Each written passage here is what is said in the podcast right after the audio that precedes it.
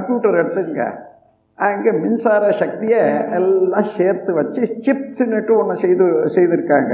அந்த சிப் சிப்பில் காந்தாற்றல் அழுத்தம் அதிகம். நீங்கள் இங்கே ஏதாவது தட்டினீங்கன்னா அங்கே போய் பதிஞ்சிடும். சுருங்கி அங்கே பதிவாயிடும். அப்புறம் மறுபடியும் தட்டினீங்கன்னா அது விரிந்து அங்கே மானிட்டரில் காண்பிக்கும். இது போல் எத்தனை? ஒரு லட்சம் பதிவுகள். சின்ன இடத்துல. ஆ, ரெண்டு லட்சம் பத்து லட்சம். அப்படி பதிஞ்சு சின்ன இடத்துல பதியுது. அதே போல் எடுத்தும் காட்டுது. எனவே அந்த முறையில் இறைவனுடைய ஆற்றல் எங்கு நிறைந்து இருக்கிறத பார்க்கணும்னு சொன்னால் இந்த ஒரு பழத்தை வச்சு பார்க்குற போது உருவம் தெரியுது. உருவத்துக்கு உள்ள உயிர் தெரியுது. உயிர் தான் விண். அதுக்கு மையத்தில் இறைவழி தெரியுது. அந்த இறைவழி எங்குமே நிறைஞ்சிருக்குது. எங்கிரு இறைவழி தான் கடவுள் என்றதை விட்டுட்டீங்கன்னு வச்சுங்க. வேறு எங்கே போய் தேட முடியாது? அப்படி விட்டுட்டு தான் இத்தனை கோடி வருஷமாக மனுஷன் தேடிக்கிட்டு இருக்கான் கடவுளை. எவனாயிலும் கண்டுபிடிச்சானா இல்லை. கண்டுபிடிக்க முடியாது. அதை விட்டுட்டா முடியாது. அதை சேர்ந்தா தான் முடியும். அதனால் நம்ம நாட்டு பெரியவங்க அதை விளக்கமாக சொல்லியிருக்காங்க. வெட்ட வெளிதன்மை மெய்யந்திருப்போருக்கு பட்டயம் ஏதுக்கடி? இன்னும் இதை விட என்ன வேணும். ரொம்ப தெளிவாக அப்புறம் தாய்மாரர் பாடலில் எடுத்தீங்கன்னா அங்கிங்க நாதபடி எங்கும் பிரகாசமாய் ஆனந்த பூர்த்தியாகி அருளடு நிறைந்தது தன் அருள் வெளிக்குளே அகிலாண்ட கோடியெல்லாம் தங்கும்படிக்கு இச்சை வைத்து உயிர்க்குயிராய் தழைத்தது. அப்படியே சொல்லிட்டே போகிறேன் அந்த மாதிரி ஒவ்வொருத்தரும் ஒவ்வொரு வகையில் நல்லா விளக்கியிருக்காங்க. நமக்கு ஏன் விளங்கலைன்னு ஒரு கேள்வி. நமக்கு காட்டி கொடுத்த கடவுளுக்கு கண்ணு மூக்கு வாய் எல்லாம் இருக்குது. நான் எதுனா போட்டால் வாங்கி கொள்ளும். அது நான் கொடுத்து தான் அது வாங்கணும். அப்படின்னு நினச்சிட்டு இருக்கிற வரைக்கும் உண்மையான கடவுள் வருமா மனசுக்கு? இதுதான் தடுக்குது. அந்த ஆராய்ச்சினால அதை தான் அவர் ராமகிருஷ்ண பரமஹம்சரே முதல்ல உருவ வழிபாட்டிலே இருந்தவர். அதன் பிறகு உபதேசம் பெற்ற பிறகு மன அடக்கத்துக்காக பயிற்சி செய்கிற போது இந்த உருவங்கள் எல்லாமே வந்து வெளியில் அதாவது அவரை அடக்க முடியாத பட்டு பட்டு தான் பாடு. அப்போ தான் அவர் சொன்னார். இதை நான் சும்மா விடுறதில்லைன்னுட்டு மனுஷனாலேயே ஒரு கத்தியை ஏற்படுத்திட்டு அந்த கத்தியால் சிதைச்சி சிதைச்சி அந்த உருவத்தை நான் போட்டேன். இனிமே அது வராது. ஆனிட்டு அப்படி தீர்மானம் பண்ணிட்டு நான் தெய்வ நிலை அறிஞ்சேன் சொல்றாரு. அதுபோல இப்போ அந்த மாதிரியெல்லாம் நீங்கள் வெட்டிக்கிட்டு போட வேண்டியதில்லை. ஏன்னா எந்த உருவத்தை நினச்சாலும் எதனால் நினைக்கிறீங்க? உங்கள் மனம்னால. மனமும் அறிவினுடைய வெளிப்பாடு தானே? அப்ப அறிவை தான் அந்த உருவமாக நினைச்சு வணங்குறீங்கன்னு சொன்னா அப்ப அறிவு தான் தெய்வமா இருக்குதே. அதுல ஒன்றும் தப்பு இல்லையே. உருவத்திலையும் வணங்கலாம் அருவத்திலையும் வணங்கலாம். யார் எந்த முறையில நினைச்சு வணங்கினாலும் அவனுடைய அறிவு தானே வணங்குறான். அப்ப எல்லாருமே அவர் அவருடைய அறிவை தான் வெவ்வேறு நோக்கத்தோட வணங்குறாங்க. அறிவு இறைநிலையை உணரணும். அது உணர்ந்து கொண்டா வெளிச்சம் வந்துடும். ஆனால் விளக்கு போட்டுட்டா எந்த பொருள் எங்கே இருக்குதுன்னு ஒவ்வொருத்தருக்கும் தெரியுமே இல்லையா? அத்தகைய விளக்குத்தான் அறிவே தெய்வமாக இருக்கிறது என்று உணர்ந்து கொண்டு அந்த தெய்வம் இறைநிலைதான் இறைவெளிதான் எங்கும் உள்ளதுதான். அதுதான் எல்லாவற்றையும் தாங்கி கொண்டிருக்கிறது. ஒவ்வொரு அணுவையும் சுத்தி அழுத்தி கொண்டிருக்கிறது. நமது இறைவணக்க பாடல்ல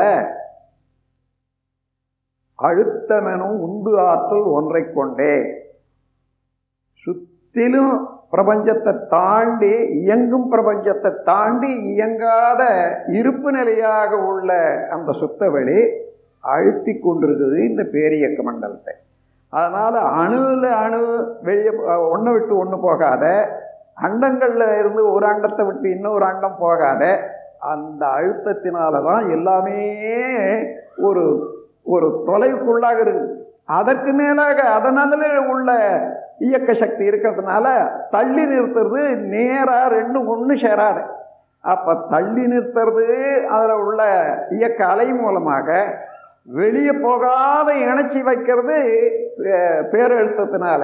அதனால தான் அழுத்தம் என உந்து ஆற்று ஒன்றை கொண்டே அணுமுதலாய் அண்டகோடி அனைத்துமாக்கி வழுத்தும் ஓர் அறிவு முதல் ஐந்து ஆறும் வகவையா உயிரினங்கள் தோற்றுவித்து முழுத்திறனுடன் காத்து முடிக்கும் மேலாம் முழு முதல் பொருளே நம் அறிவாய் ஆற்றும். அத்தகைய முழுமுதற் பொருள் நம்ம உடலில் இருக்கக்கூடிய அதாவது அதாவது அப்பப்போ சேர்த்து பிரித்து இருக்கக்கூடிய அத்தகைய ஆற்றல் உள்ளே இவ்வளவு இருக்கிற போது நான் வந்து எனக்கு அது இல்லையே இது இல்லையே நீ அவர் கொடுப்பாரா இவர் கொடுப்பாரான்னு ஏன் சொல்கிறோம் இப்பேற்பட்ட ஒரு ஆற்றல் பெற்ற பேராற்றல் பெற்ற இறைநிலை நமக்குள்ளாக நிறைந்திருக்கிறது என்றது தெளிவாக தெரிஞ்சு போச்சுன்னா குறை வருமா? குறையே இருக்காது. அந்த குறையில்லாத நெஞ்சத்தில் அவன் நிறைவாகவே இருக்கிறான். எனவே அந்த உண்மையை உணர்ந்து கொண்டோமானால் எந்த செயல் செய்தாலும் அதுக்குரிய விளைவு அது கொடுத்துக்கிட்டே இருக்குது. ஷோத்து மேலே பந்து அடிக்கிறீங்க அந்த பந்தை வாங்கிக்குமா அது ஷோரு அதே போல் இறைவனுக்கு எதுவுமே தேவையில்லை. நாம் எந்த அலையை போட்டாலும் அந்த அலை திருப்பி நம்மக்கிட்ட தான் வரும். அதான் எந்த செயல் செய்தாலும் அந்த செயலுக்குரிய விளைவு அந்த செயல்லையே தொக்கி நிற்குது பாருங்க. நன்மையும் தீமையும். இதை தெரிந்து கொண்டால் எந்த செயலில் என்ன விளையும்? என்ன செய்யலாம்? என்ன செய்யக்கூடாது? இதுதான் கர்மயோகம். கர்மத்தில் அதாவது செயலில் இறைநிலையை இறைநிலைய அறிவை புகுத்தி வேலை செய்கிற போது இன்னது இன்னளவில் செய்தால் நல்லா இருக்கும். அதுக்கு மேலே போனால் துன்பம் உண்டாகும். அதான் கர்மயோகம். இந்த கர்மயோகமும் வினைப்பதிவுகள். நீ என்ன பார்த்தாலும் அதை பார்த்தது அப்படியே உள்ளே போய் தங்கி போகுதுன்னு தெரியுது உங்களுக்கு. மூணு வயதுலேருந்து இன்று வரையில் என்னென்ன செய்திங்களா நினச்சி பார்த்தீங்கன்னா வருது.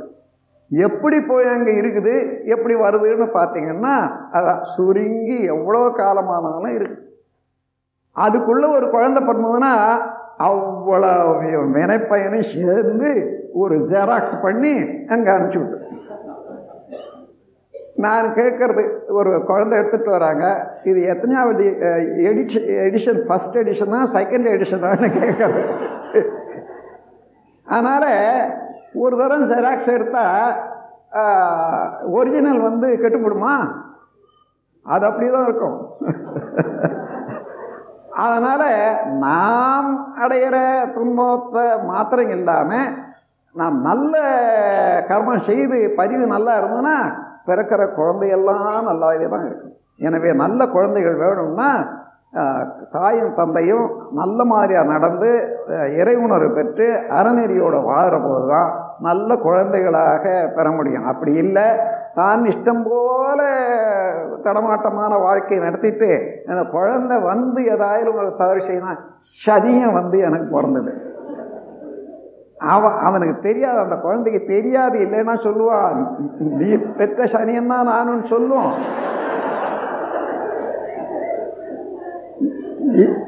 இந்த முறையில் நாம் அலசி பார்த்து அந்த வினை தூய்மை இறை உணர்வு அறநெறி இவ்வளையும் தெரிந்து கொண்டு அந்த விளக்கத்தோடு இருக்கிற போது எந்த செயல் செய்தாலும் அந்த விளக்கம் வந்து அந்த செயலுக்கு நமக்கு வெளிச்சமாக இருக்கும். ஆகவே அத்தகைய அறிவை எல்லாரும் ரொம்ப சுலபம். ஆனால் கொஞ்சம் மனசை தெ வச்சு தெரிஞ்சுக்கணும். தெரிந்த பிறகு அதில் நிற்கணும். அதான் கசடர கற்க கற்க நிற்க அதற்கு தகன்னு வள்ளுவர் சொன்னது. அது மாதிரி கற்றுக்கொண்டால் மாத்திரம் போராது. அதே போல செய்து பழகினா தான் நிலைக்கும் என்று கூறி இந்த நிகழ்ச்சியை நான் முடிச்சு வைக்கிறேன். வாழ்க வளம். நம் கடமை அறவாழ்வின் நாட்டத்தே.